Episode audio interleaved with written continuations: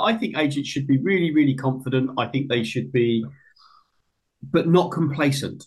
Uh, I, you know, I think I think they should they, they they they should be confident, but they should also be confident in delivering whatever message needs to be delivered to the consumer to get their property sold. If the consumer doesn't get that, if the homeowner doesn't get or understand that message, then then then, then losing an instruction that's wrong is not a problem. But of course, we have come out of a market where a lot of people have been conditioned to that they don't have to do anything to make good money. And, and all of a sudden, the conditions have changed. But, but you can't rely on that. So you grow your share of the movers and the renters, uh, the landlords, or you have to charge more for the privilege. My personal view would be to try a bit of both.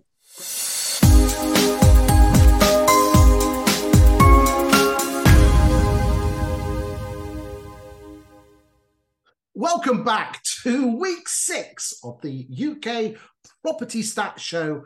And today I'm joined by, it doesn't come much bigger than this in terms of the property game. I'm joined by the man himself, Mr. Ian White. Thanks for joining me today, Ian. My pleasure, Christopher. Thank you for asking me along. No worries, mate. No worries. Just for anyone that's been living in a, in a cave or under a rock, Ian used to be a big director at Romans, and now he's set up his own business in the last few years, guiding and supporting some pretty big names in the industry. He's a bit of a mover and a shaker. Um, he basically is Mr. Estate Agency. Thanks for joining me today, Ian. Um, what, what I want to do is uh, talk about the property market. So, for anyone who's never uh, been on one of these shows, what we do is we talk about the property market, what's happening, um, and we might as well just dive straight in for some absolutely gorgeous stats. How do you like the sound of that, my friend? Yeah, I mean, I'm in for the data. Come on, show me. You are known as Stato in the industry, so come on, do do your worst. Right, and here we go. So we'll just pull this up, and we'll go start off with uh, the first one. There we go, and you can see by this slide here that the, the this is the number of listings. So we're talking week six. Week six in terms of this year was Monday the 6th of uh, February through to Sunday the 12th. Okay. And then we've compared week six with all the other years. So once you look at that, let's have your thoughts on this. Oh, well, my thoughts are obviously after the chaos uh, that was caused by various events, we're sort of returning to somewhere near normal levels. Um, uh, I, I, I, don't know, but my sense is that slightly changes from region to region in terms of uh, volumes. But my clients typically are seeing more instructions come to the market and certainly being asked out to do more valuations. Good stuff. Well, I mean, what we're going to do is we're going to actually compare what's happening um, locally uh, in the regions later on. So we start with the yeah. national figures, we then move on to the regionals, and then we pick a town at random, a town which is close to your heart, Ian, because it's just on your doorstep. So let's kick off and, and let's look at the next set of stats, which is the number of new instructions. So this week we are on 32,557. The rolling um, the rolling figure in terms of the last four weeks is 30,000. And interestingly, this number has been growing since the new year. So in the first week, we we're at 16,900, 25,000, 32, 32, 32, and now 33. Listings are growing. Is this a good sign? Uh, look, the, the, the, the, yes, the answer is has to be yes. Uh, I, I, it's a good sign from the point of view that it means more sales. I mean, it, it's very, very unlikely that more listings will mean less sales. Uh, you know, uh, simple as that, really. I mean, the estate agent's problem is nearly always solved by more listings. Uh, the market is now being benevolent and producing more listings. There is a tide of a certain type of person wanting to list. So, um, yeah, if you've got the listings, you've got a chance of getting the fee. If you haven't got the listings, you've got a problem. This is right. I mean, in terms of moving on to the average price, one of the things which we have, which we're going to delve into when we get to the sales, is the average listing price. Now, the average listing price this week is 417,000. Last week it was 424, the week before 409. But these are pretty high numbers compared to what's actually selling. Um, is that more bigger houses coming on the market? Because it can't just be down to overvaluing, because overvaluing has been around since you were a boy and had some hair. Hey, are, are, you saying that I did overvalue? no. uh, and I've still I've still got hair, but just it's thinner a little bit. Um, yes, I think it is. I think it is a sign that family homes are coming to the market because I think the people that are being, uh, you know, now being urgent about wanting to sell are the people that are feeling the squeeze on the cost of living in big houses. You know, maybe older people where the family have left left the zone and uh, left the nest. Um, you know, and they're just rattling around in a big old house, and, and other factors are pushing the family budget, and they're saying, right, well, let's get rid of the big asset, let's move down market. Probably a move they would have undertaken a few years ago or in a few years' time. Just the circumstances and the perfect storm have come together for it now. So I don't. This is definitely not an indication of rising house prices. This is an indication of people with slightly bigger properties coming to the market in bigger numbers than before. But interestingly, we're going to have a look at what's actually selling. There is a slight mismatch of what's actually selling versus what's coming on the market. Yeah, yeah, this, will, yeah this trend. Now, this is I, I tell you what, I tell you, you are so honored. You are honored. This is the first time. This is because we get I get feed I get feedback, and someone said, "Could you give us the cumulative figures?" So these are the total number of listings each year since 2017. So you've added up the whole of the six weeks. Yes. Right. Okay. So, so apart from apart from 2019, we're, we're we've got the biggest year on our hands right right right in front of us. In, absolutely. So, um, and again, we're going to have a look at the number of sales accumulatively, both net and gross. But there's no complaint here. There's got to be this stock. You need to be taking your share of the stock here, don't you? What tips would you give to estate agents to get more stock at the moment? Uh, I think my first tip would be to make sure you get the right stock. Um, so, you know, if a client has unrealistic expectations, either jettison it from your inventory or don't allow it into your inventory, which is slightly uh, perverse in terms of sort of gaining stock. Um, you know, be firm in your beliefs, but, but but ultimately, in terms of getting stock, you need to be visible. I think I think in times of slight uncertainty, people are more likely to turn to brands they know and or feel they trust, and those brands will typically be the ones that are visible, whether that be social media, whether it be board presence, whether it be at, at, at, uh, at local events. Um, be visible, be present, be the voice of, of reason, be the expert in the room. I mean, it's it's the same old stuff, mate. But why don't you think estate agents adopt these basic principles that we all know work? Um, I think I think more and more are adopting the principles, but they're doing it in a very benign way. So it's almost like a uh, an exercise in filling in a dot. That's a Romans term, by the way, for those that Romans that are watching. But it's like ticking a box to say I've done it. Um, doing it with intent to connect with your audience is very different from doing it to say I've done the job. Uh, being enthusiastic on your video post, you know, uh, writing that, you know, taking time to make sure the content of your of your letters and your and your marketing material and your billboard posters and your blogs is is right is is where it where where it's at. Um, but of course, we have come out of a market where a lot of people have been conditioned so that they don't have to do anything to make good money.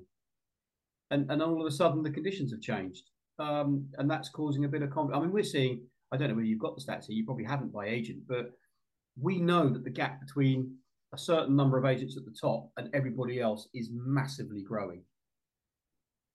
So this this this up this upshift in listings listings is not being equally distributed across the UK estate agents you, you reckon it's the bigger boys that are taking this? And when you're saying the big, uh, not bigger, not bigger. I mean, uh, the size of the agency is largely irrelevant. Um, some will be big, some will be small. But the people doing the right things, the better estate agents, the ones that are connecting with their audience, constantly showing their expertise, doing the right things, behaving in the right ways, recruiting the right people, having the right training, they are taking a bigger and bigger and ever, ever increasing slice of the estate agency commission pie at the expense of the others. Yeah. Price changes. So we've got some price changes here. Price changes are presently on 17,894. This has been steadily growing uh, from week one at 13, 16, 16, 16, 17, and, and 17. Um, these are some big numbers. Let me just pull up the amount, the number of properties available for sale at the moment whilst you talk about this, so we can compare what the level of stocks are. Look, I don't think it's any surprise that the number of reductions uh, is is going to be growing. I would expect that to continue to climb a little bit. You've got the old stock that that maybe came onto the market under previous conditions that needs to be addressed and either removed from the market, uh, or the vendor understanding that letting it might be a better option than selling it, or reducing it to today's market value. Um, so that's pretty common. And I think the estate agents are still getting used to delivering a message that might not be quite the same price that they would have done a few months ago, and therefore they're bringing stock on at the incorrect price, and therefore, understandably, at some point, the vendor and or the estate agent of those that definitely want to sell reach the conclusion that they need to change the price point to um, to, to, to, attract buyers. Um, so I, th- I, think this will continue to grow and then flatten off as, as the new norm becomes the new norm, i.e., the old prices become a distant memory. Uh, well, we've got. Still... Okay, so the satellites have now come back, Ian, and we've got the stats in. Uh, and um, now, interestingly, um, um, whilst I've only been manually been able to do this, I've got the I've been able to secure the number of available properties and the number of properties sold subject to contract in in a state agent's pipeline going back to 2017. Now, I've mm. only just got that in the raw data, so it's going to have to be sorted out and put into the graphs, but I've um, uh, for, for future reference. But um, at the moment, there are 475,000 properties for sale um, in the UK, and 67,598 of them were reduced in the last month, which is 14.2%. So that's just under one in five. One in five properties are reducing their price. No, not one in five. Do apologise. I'm mixing mixing up. You know, uh, um, one in seven. Sorry, I mixed mixed my. So one in seven properties reduced in the last month. Think that's enough? Um, well, sales numbers will tell us because if we've got more instructions available for sale and the sales numbers are below, then the answer is no. Uh, if the sales numbers are uh, cooking along at a reasonable old rate, the answer is probably yes. I don't think it's about the number of reductions either. I think it's about the amount of properties reduced by. Um, because I don't know whether your stats take into consideration somebody that might have reduced twice or three times in the period. I, I don't know how it works. Um, it, it's whenever it tri- whenever it triggers. So if you reduce twice, it will count twice. I don't think yeah, many people reduce in the same month, though, do they? Um, let's look. Depends who their agent is. It depends who their agent is. Yes, um, I've seen some absolute shockers over the year. Um, so number of price reductions this month was this week was 16, 9, 16, 1, 16, start again. 16,900 compared to the rolling four week of 16,440. Um, interestingly, the average price of property coming down. So this is the asking price of the properties that are being reduced, and the actually asking asking price is three nine six, and this has been pretty sta- This is it from other years, but it's been pretty static throughout the last of Jan. Um, I, I, again, I think um, not much to say on that one before we move on and look at uh, cells. I'm not so sure I understand it really. So uh, I would have expected the average price of the property being reduced to be going up on the grounds that the average price of the property for sale is higher at the starting point. If that if that makes uh, logical sense, but, um, but so it could be that they're taking on higher value stock but reducing the smaller stock, which seems a wrong Okay, so so this is this is sixteen to this this particular graph is sixteen to twenty three, and this is the average asking price of the properties that, that were reduced in week six. Okay, yeah, I, um, it's too. It's, I think it's too shallow a window to have any meaning. I think you'd need an accumulative number to okay. really give. Again, we can take feedback and do average quarters. Let's move on and talk about sale agreeds. So uh, these are gross sales, Ian, and we've got twenty two thousand. 000 363. This is the number of average sales that have taken place on week six. We are going to come on to talk at the accumulative figures in a second uh, for gross sales. So you would expect 21 and 22 to be higher, wouldn't you? Although, isn't 20? I mean, week six, COVID hadn't hit in. That was the Boris effect, wasn't it? Uh, I think that was all sorts of things going on, but I think I think the issue is is that you need to wipe out 2021 and 22 as being your barometer. They they they're not a fair and reasonable indication on the marketplace. The only worrying thing from uh, that particular graph to look at it from my perspective is, is the blue line at the end is is at the moment in a trend down. The question is is at what point does it get arrested and go back up? Because if volumes of instructions are picking up and reductions continue at a pace, that that curve will turn very quickly back up. But again, remember, with we are talking standalone weeks here from yes. standalone week six in yeah. 23 versus 22. We're going to yeah. come and talk about the cumulative figures in a second. Um, yeah. Number of property. Oh, sorry. Hold on. Hold on. There we go. Hold on. Messed it up. Number of properties sold versus running four week average. We don't spend spend tend to spend too long on this one. Just nice to see a short term range. Now, this is interesting. This is the average asking price of the sale agreeds. So in for the ones that sold in week six in 23, the average asking price of the ones that were sold was 347. In 22, it was 348 of, of week six. Now, my my issue here is this. The average asking price of the property selling 347, and that number has hardly changed since Jan 1. See, the, the, the average property that has sold since Jan 1, the average asking price has been £345,050. Yeah, I think that's fairly fairly logically explained by the fact that the big bigger properties are coming on the marketplace and they are propping up the real fall in house prices from a statistical perspective. So there is no doubt that house prices have dropped back a little bit. Not not anything like what the doom mongers say, not anything like what the press might have you believe or certain commentators. We've probably seen, I don't know, in most regions, I would hazard a guess, maybe three, four, five percent drop off in house prices. But if you then have got a consistent flow of higher value properties coming onto the market, the five percent drop is offset by the increase in the average price being in the marketplace. So um, I think that's a fairly natural phenomenon, and and and uh, it is what it is. Um, but again, just a big tip for you boys and girls out there in estate agency land. There is the average asking price of the ones that are coming on the market is four hundred and seventeen thousand. So there's a twenty percent difference this week, twenty point two one percent. But this is weird because we're going to look at the we're going to look at the regional figures. The numbers. This is primarily driven by London. Outside London, it it's London is a different.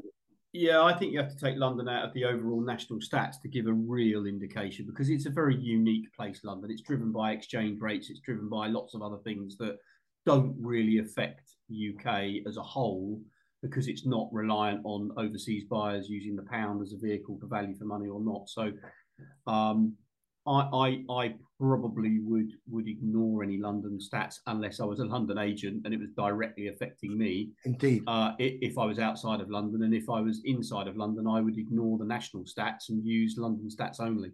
Well, we're going to have a look at those in a little bit. These are the cumulative gross sales year to date. So from Jan, so from January the first or whatever the week started, for the first six weeks in 2023, we've had 112 thousand properties sell, which when you compare it to uh, 17, 18, and 19, very similar at 113, 114, 118. But again, like you said, 21 and 22 were stupid year, were silly years. And I think there's a lot of agents that are comparing themselves against last two years when in reality you should be going back to your CRM and looking at your late teens figures. Is that a fair comment? Uh, yes, but if you want to get your personal performance to the levels you've become used to because of the boom years of, of the COVID market, um, then you have to devise a way of either charging more or taking a bigger percentage of the market that is there. Um, I don't think you should be prepared to go back to 2017 numbers, but I think you should be prepared to look at 2021 and say that's just not the norm. It's not a realistic barometer. Um, but uh, we asked, I, I don't know, but it'd be really interesting as you continue with this stats series. I think the gap between the COVID years and this year will start to shrink. Others are commentating that it will increase. I genuinely believe if listings are coming into the market, one assumes they're from people that are genuinely keen to sell. A majority of those will find their price point and they will end up in transactions. Um, so for me, if the volume of listings coming onto the market is increasing, um, I think the volume of sales will increase. I think there's also a, you know an increase in the volume of properties that are being sold off market. I don't know what stati- I don't know whether they're statistically meaningful yet, but there is a lot of stuff being done uh, by agents using creativity to create deals. So it, it, it, it's going to be an interesting time. But it's for you guys in estate agency land. If the number of 2023 stays consistently behind the previous three or four years, earn less, or charge more, or take a bigger piece of the cake. It's so simple yet so effective. Sales fallen through. Let's move on to this one. Sales fallen through is presently standing at 499. It's been hovering for the last month um, at around the five, 5,050 mark. So pretty steady compared to different weeks going throughout. That looks like they're going down. But again, in 21 and 22, there were more sales, which means there were more fall throughs. Okay. Yeah, I mean, as a percentage of the overall pipeline, I don't know what that actually means. You might have that you might have those stats, but um, they're starting to ease off now. The, cheat, the the tree was shaken when the we moved from the old mortgage market to the new mortgage market. The, was, the tree was shaken when you had deals that were reliant on old mortgage offers that could no longer be fulfilled. And, and of course, it made a huge difference to the ability to actually fund the purchase and pay the monthly payments that tree largely, I think, has been shaken. Um, and now I think it's about new deals coming together with the new mortgage situation, with the new rates at the new pricing, and and of course they'll they'll will still have an abortive rate because, of course, we will. Uh, but I don't think it'll be any anything out of the ordinary um, unless something ridiculous happens between now and the end of the year. No, we, we saw an uplift in in sale fall throughs when uh, we had the Liz thing which yeah. um, and they've been slightly higher in terms of percentages. We're going to come on and talk about the the fall through rates in a in a second in terms of the percentages. Uh, they are slightly infl- slightly enlarged, but just minor amounts. Nothing nothing silly. Um, these are the net sales, so that's gross sales less fall throughs. Again, standalone for standalone for the, for the week, which you know we're on seventeen thousand. We've got we've had some amazing 20, 21, and twenty two. But if you look at the other years, very similar uh, of 18s and 19s. Um, I particularly like this graph, Ian, uh, which is the cumulative number of net sales by the end of week six. And we're on 82,000. When you look at the other years, we are slightly behind on this. So this is net sales. Uh, to, I don't, I don't, yeah, I mean, I, I, there is no doubt that we are slightly behind. I think the year started slower, but it, it, it feels to me from the communications on the ground floor that that is now gathering pace. Um, but again, I think you'll find that that 82,556, whether it's a small number or not, um, is not being divided in the same equal measure that it was back in 2017. I think there are agents taking a much bigger share of that 82,000 and feeling quite quite chuffed with themselves and you've got people taking a smaller share and are really in bother. They're really in trouble. You're you're absolutely right Ian with regard to your first point. Um, in week what when we if we're taking 20 20 21 and 22 out of the equation um, in week 1 the the number of net sales was very similar 23 to 17 to 19 but then what happened is in weeks three and week four, um, in 17 to 19, the number of average sales was kicking on to the very late teens. Whilst in the, in 23, we've been looking at around more like the mid teens.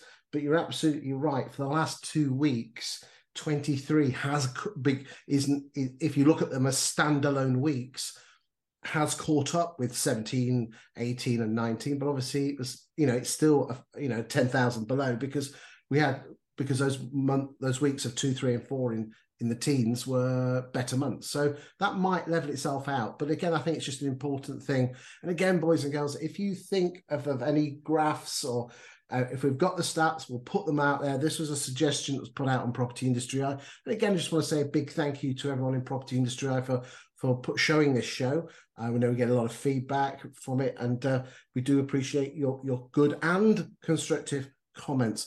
Um, gross sales as a percentage of listings, I, I, again, we're, we're, sitting on 66. Again, this is a, this is a, Lee Wainwright graph. He liked this graph um, in terms of how that compares to. Um, we've been hovering around the, the late early 50s to early 60s. So we've been the, the number of gross sales as a percentage of listings has actually been rising.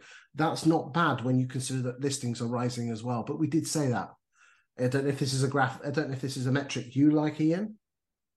Well, I like the fact that it gives you a good indication, but I also think it shows agents the opportunity because the difference between 66.86% and even getting it to 70 will solve all the problems. We just need to communicate with our owners what they need to do to be in the in the percentage that sells rather than the percentage that doesn't.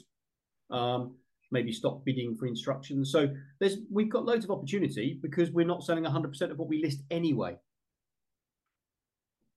So, so there's, there's massive opportunity there. But uh, what it does show is that you know it's just another stat that really indicates we're just moving to normality, not problem right?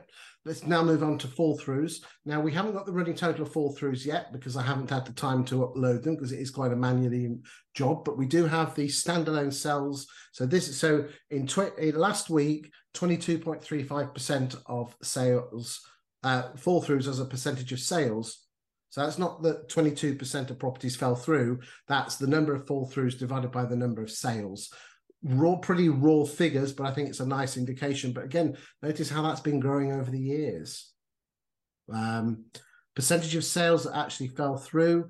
Well, again, the rolling four week average. So it's coming down a bit on that. Again, just jump in when you see anything you like. Isn't, isn't it? I mean, it's just too high, though, Chris. It's, as an industry, we're overseeing a one in four failure. Um, this is bad deals being put together, the wrong buyer being chosen, the due diligence not being done, not looking at products that can tie in buyers to sellers, reservation fees, Gazeal, that type of thing, maybe auction opportunities. This is the industry's this is the industry's problem to solve. Consumers not going to solve it. Legislation could help, but in reality, we fail one in four times after we've done all the hard work, and it has to be because we're choosing the wrong buyer for the wrong reasons and not doing our due diligence and they're not, you know, the valuers are not getting the forms filled in on listing. We're not instructing solicitors before uh, until the sale is agreed. We're getting the forms filled in with the wrong names. We're, we're going to factory conveyances. Nothing wrong with factory conveyances, but but again, everything is methodical and a day here and a day there, and all of a sudden, that's why our average time is, you know, in the early twenty weeks. I mean, there, there are sales progressors out there like ASAP. And again, this is not an advert for them, but Richard Megson's both a friend of ours Ian, who, who whose average sale time uh, is twelve weeks. Well, his fall through is, uh, you know, half this. So, so uh, the business argument not to look at that type of platform is is is uh, well, there is no business argument. The business argument is you should at least have a look at it. I would say it's negligent not to, but the whole it's it's it, like Stephen Brown. You know, he's got a lovely term about marginal gains. There's lots of little things we can do to bring that number down. One of them is not to market properties that are inappropriate with inappropriate needs.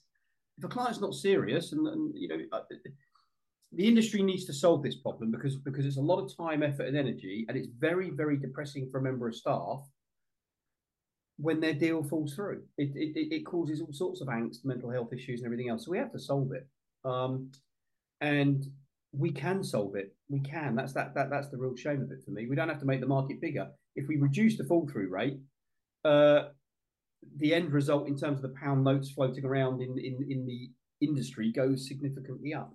Um, the same as reducing the transaction time, of course. It's the same. The, the, the two are intrinsically linked.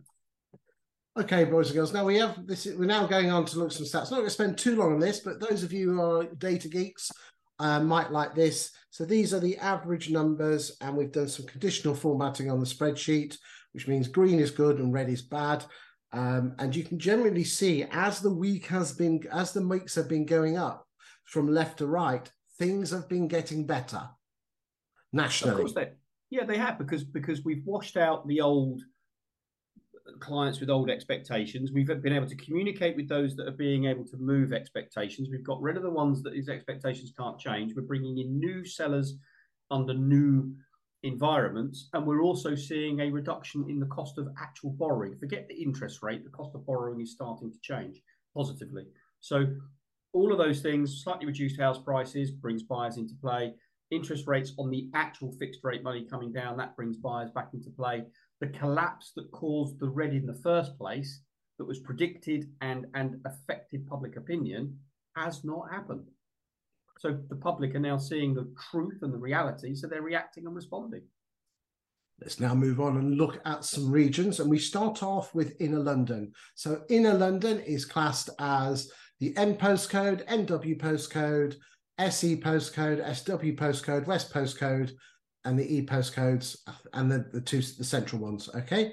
Um, and you can quite clearly see here now. This is this is the bit that's a little bit scary. Is is you can see on this line here inner London new instruction price. The the average for this, Ian, in inner London on the last um, on the last six weeks has been nine hundred and sixty five thousand, whilst the stuff that's actually selling in inner, London, the ash the uh, average is seven hundred and ninety eight, which is a difference of. Now I'm going to have to take the averages of those um, it's not going to be exactly right, but it's nearly 21%.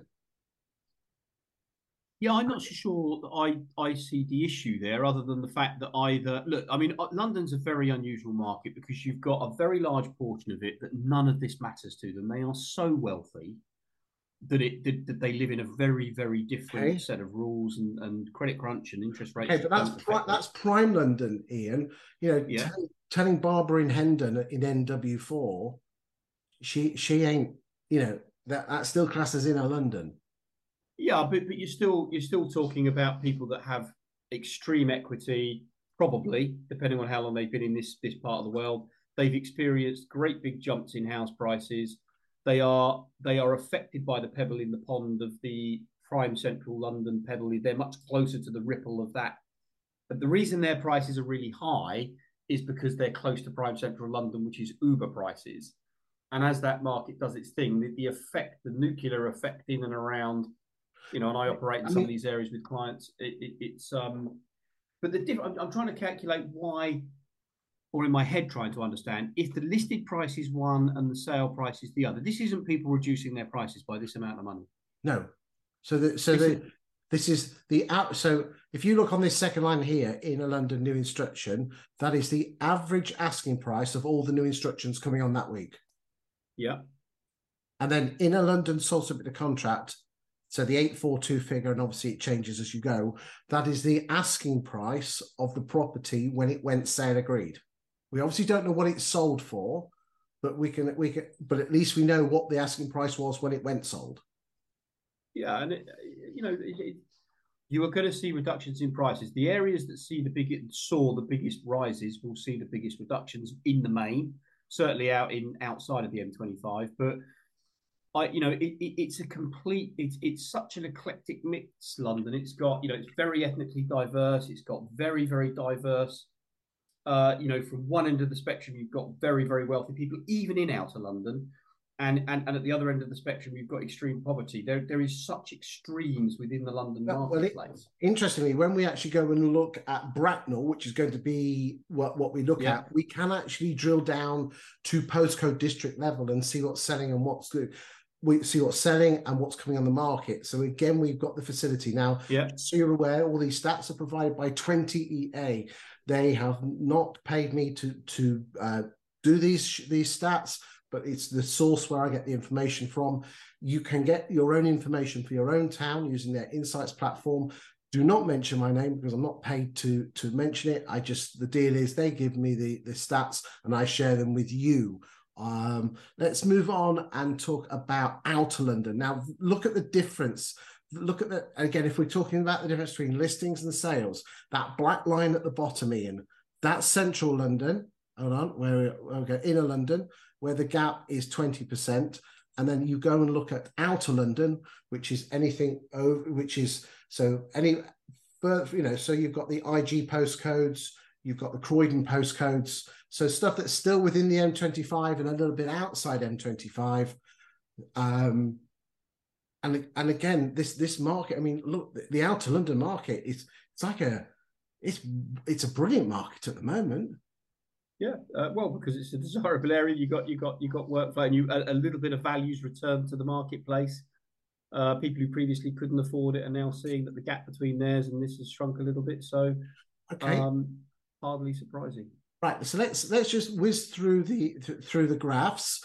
Uh, and, and, anyone watching this on YouTube, you can pause it and you can. The brilliant thing here is, is you can see what's happening in your region, see what's happening to percentages, and then apply it to you and your town. So let's now go to the southeast and the southwest. Remember, green is good, red is bad, and th- you know let's have a look. The number of sales in the southeast is, is building up. The number of sales in the southwest is building up. The number of instructions is building up.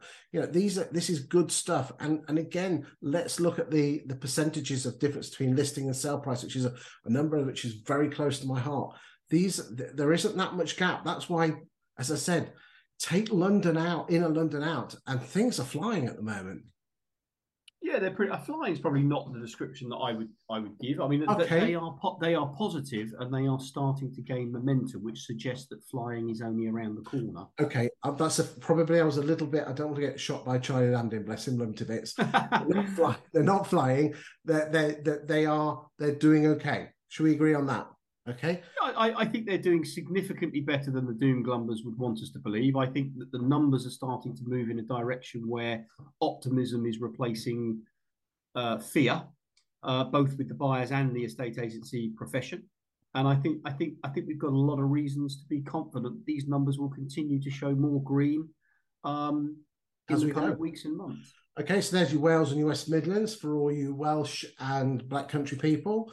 Yorkshire and Humber. Um, again, fall throughs, little a bit of an uplift there on sale fall throughs there on this on this number here, but everything else seems to be going in the right direction with Yorkshire. Scotland, again, Scotland law to itself, and again the way they Scotland does tend to skew the figures slightly. Uh, they're doing okay. Um, let's go look at the northeast, the northwest, the, the northern powerhouse, as they say. Interestingly, the the gap between the listing price and the sale price has got a little bit bigger this week. Um, but again, not massive numbers. But again, look, look how the uh, new listing price has been going up slightly in the northeast, but the number, the, the sale price has actually been going down. Interesting there. So keep an eye on that one, uh, my northeast uh, estate agency friends, and northwest again doing quite well on that one. But again, keep an eye on your what's actually selling. Uh, again, Ian, you just jump in at any time. East Midlands, obviously centre of the universe is Grantham, as we all know, the G Town, the Tham, um, and again, very, very good here, east of England as well, where Andy Overman is blessed the King of East Anglia. And again, just basically all good stuff there. Any comments before we move on and look at Bracknell? I think the only comment that might be starting to be developed, and I've started to hear in, in, in certain circles, is that possibly slightly better off areas are faring slightly better than very, very uh, impoverished areas. So I think you're seeing more green where there is a probably a higher income per capita in, in, in a specific demographic versus those where there's a very low or or even uh, you know very difficult uh, circumstances. So I think we are seeing a bit of that. But in general terms, take London out the equation, possibly take Scotland out the equation. We are seeing the green shoots of a market that is perfectly workable, perfectly pliable, and very, very positive. Just make sure you list them right. Vendor contact and vendor management once a month by flow saying how are you doing ain't good enough, is it anymore? It, you've got it. You've. I find it strange. Why aren't valuers very good at vendor management, Ian? I mean, obviously not in your firms, obviously, but uh... oh, some of them are, some of them aren't. Um, well, I think partly because they haven't had to do it for three years because the, the relationship was so short that it was sort of listed, sold, gone. Um, the, the, real problem was the sale progression piece. That's where the relationship was was was trying to get the bloody thing through, and that lasted forever. Um, uh, I think naturally it's two different skill sets, isn't it? One requires you know that fast, confident approach, and the other one is more detailed and analytical. And it's very rare that you get the uh, the, the, the the two the two the two in tune. H- however, customer care or vendor care, whatever you want to call it, isn't hi, how are you doing? It's an assessment of what needs to happen to move the property to sold. Uh, and that might need some tough love. It might need some difficult conversations. It might need some evidence. It might need face to face. It might need some gentle persuasion. So, you know, if people think that vendor care is just about keeping people happy so they don't disinstruct you, that's just wrong. Um, of course, you've got to have the right bedside manner. Of course, you've got to have the customer uh, at the center of your journey and the center of your focus and the center of your positioning. But keeping a vendor at the wrong price through fear of offending them is about the worst customer service model you could ever have. Absolutely spot on. Right. Should we go to Bracknell? Yeah, go on. Let's go. It's next to me. Right then.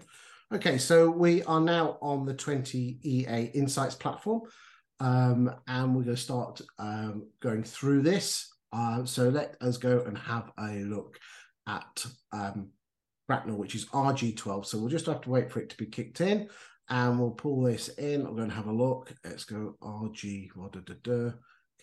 And it is there we go. RG12 and 42. So Romans are in, in term, right. So we, if you look in the top left hand corner, new instructions. So let's just see what's been happening to Romans and their market share. Pretty stable, around 20%, aren't they? Uh, of listings, yes. Um, yeah. Okay, let's go and have a look at Sears. Wow. They've been dropping. Wonder why that is. Anyway, we're not here to comment. Uh, sorry, we're not. We, well, you can jump in if you want.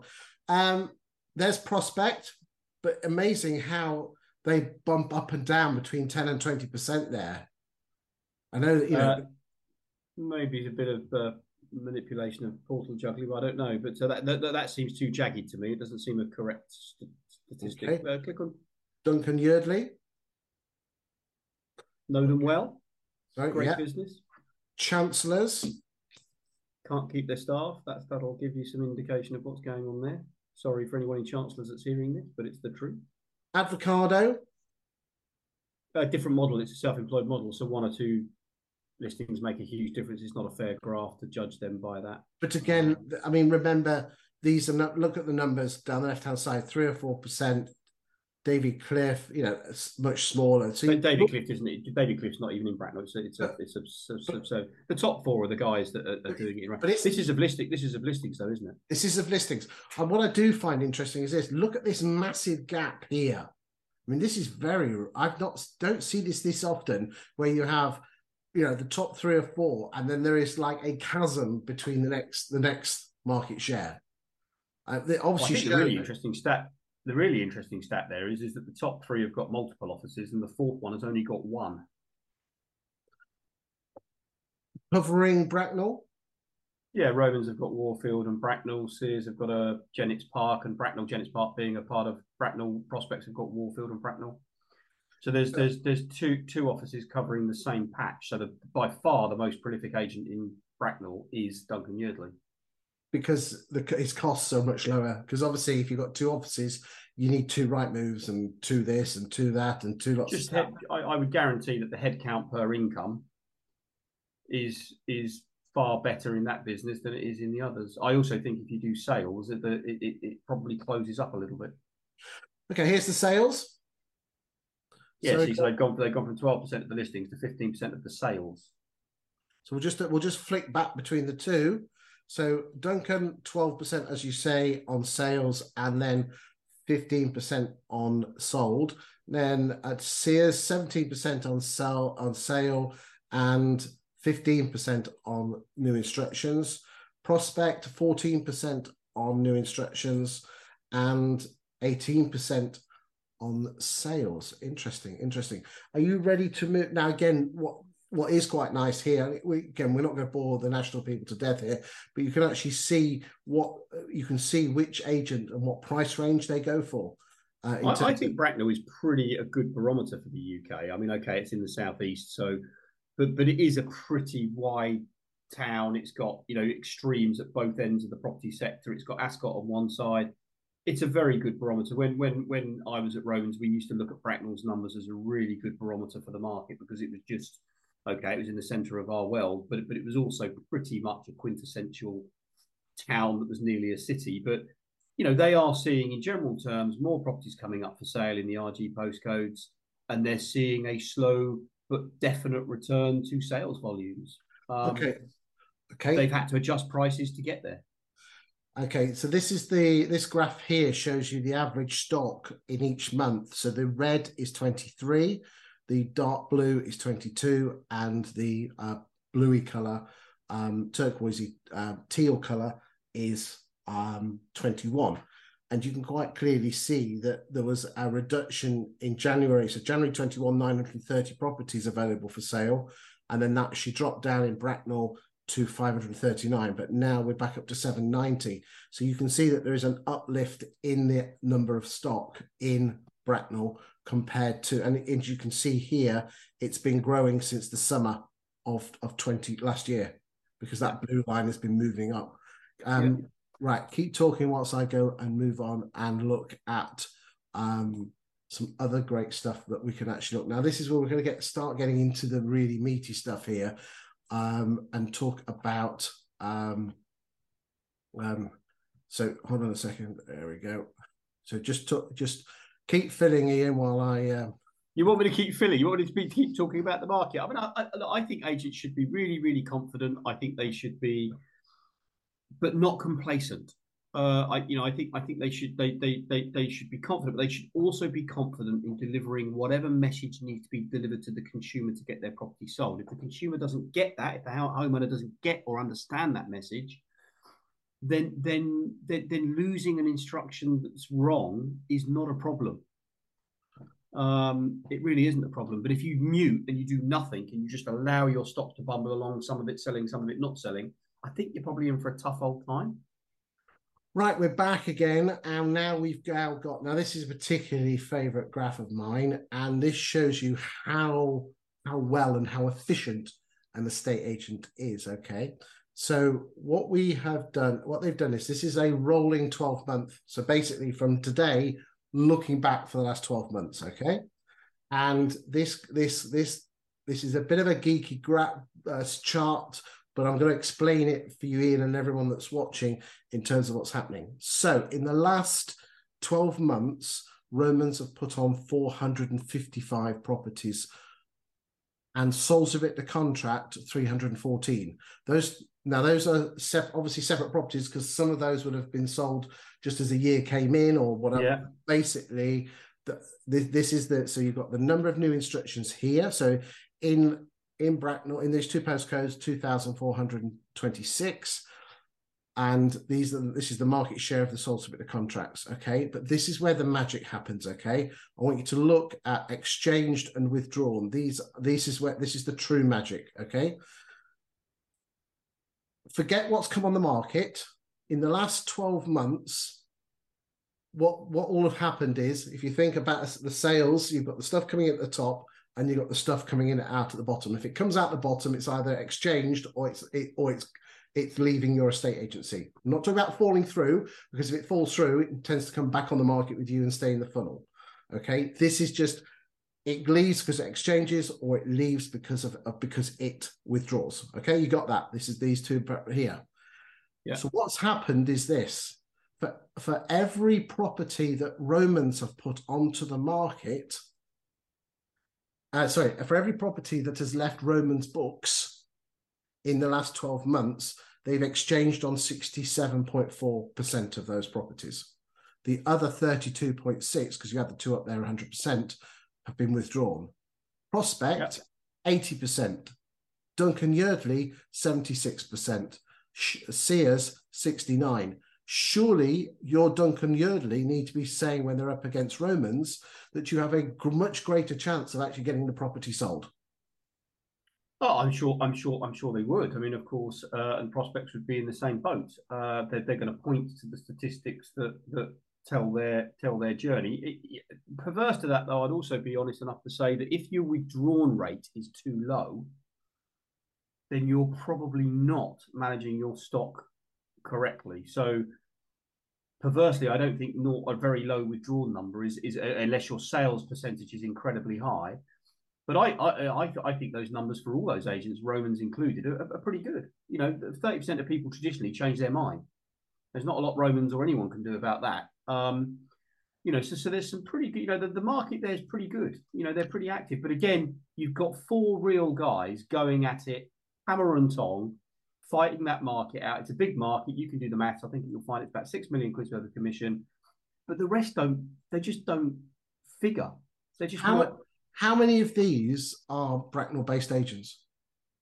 Uh, well, chancellors are avocado. Obviously, have a Bracknell man or woman. Um, Hatton Home, but to be fair to them, they're brand new and they're a very good firm. They've only been in Bracknell a few, few, few, few short months, so that doesn't really matter. Hart are in Bracknell. Keith Gibbs are in Binfield, which is part of Bracknell. Bloor Homes is a new home site. So um, and Strike, we all know who they are. Um, okay. And Knight Franks aren't in Bracknell. Uh, they'll be covering that from sort of Ascot direction, I would imagine.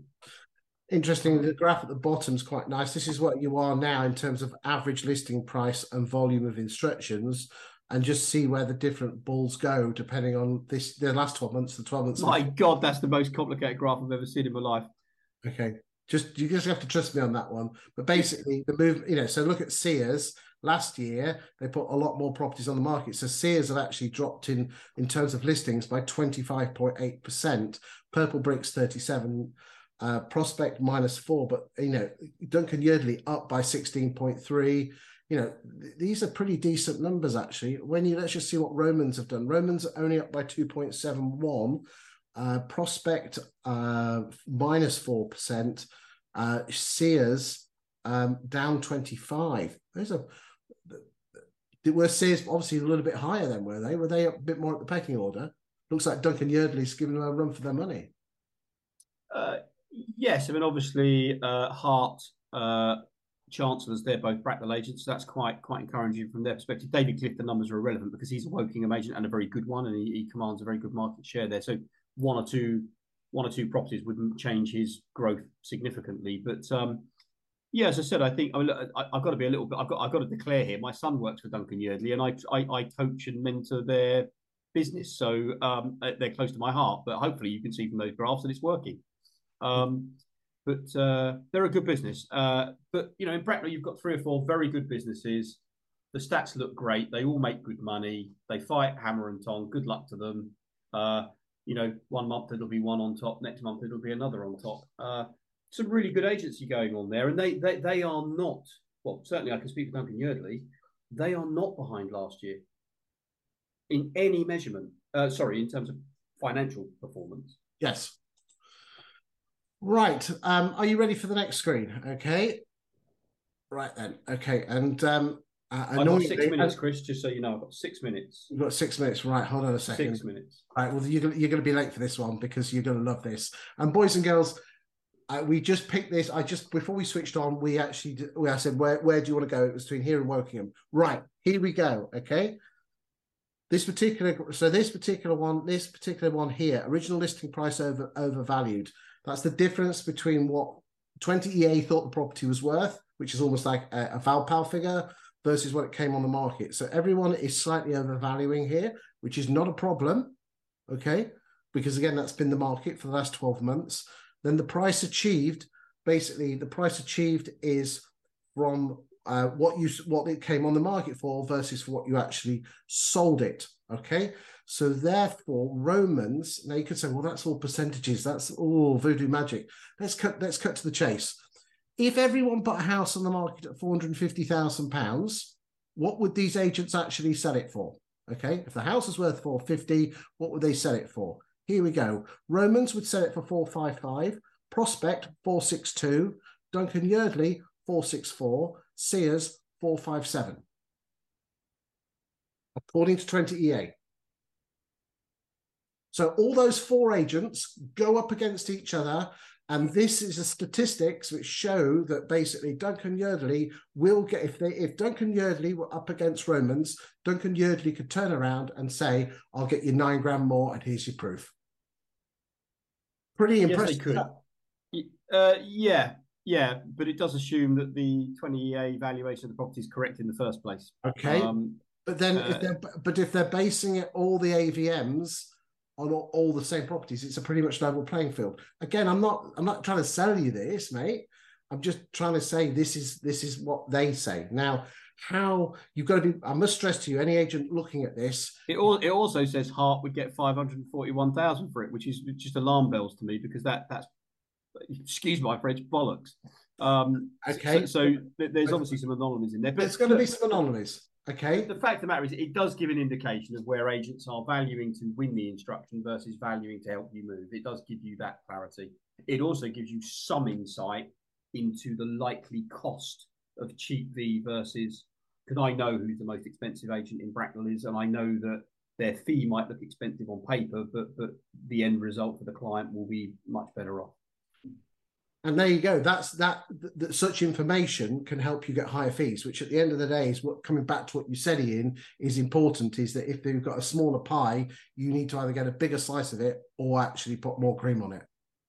Yeah, you I mean, it's really, really simple, guys. I think fewer people will move to charity, but grow your market share. Oh, sorry, and I don't think the number of agents you're going to compete with will change until the last half of this year. Then I, I think it will start to reduce. Um, but but you can't rely on that. So you either grow your share of the movers and the renters, uh, the landlords, or you have to charge more for the privilege. My personal view would be to try a bit of both. Grab a bit of market share, charge a little bit more, and maybe find some ancillary products that you can charge for, like launch packs, EPCs, do a bit of add-on.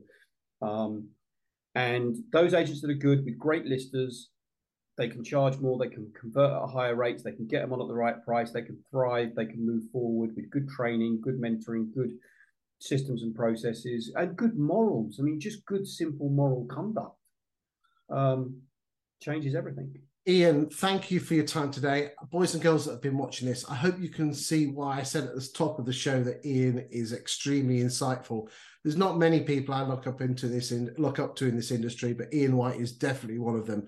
Absolutely spot on guy and with such insight. I'm both smoke up your ass, mate. You can buy me a pint next time I see you. um, you've been very insightful. We look forward to seeing you back probably in a four or five weeks' time, if you don't mind, Ian, with with some more of your dry ins, insight. Um, no bullshit, as you say. Thank you for watching this. If anyone wants the slides from this show, there's a link in the YouTube link. I ask that they're not shared on social media, uh, just for your personal benefit. Ian, thank you for your time today. And finally, thank you, Chris. You watching. Thank you. Good luck to all the agents out there. Thank you. Bye, Christopher.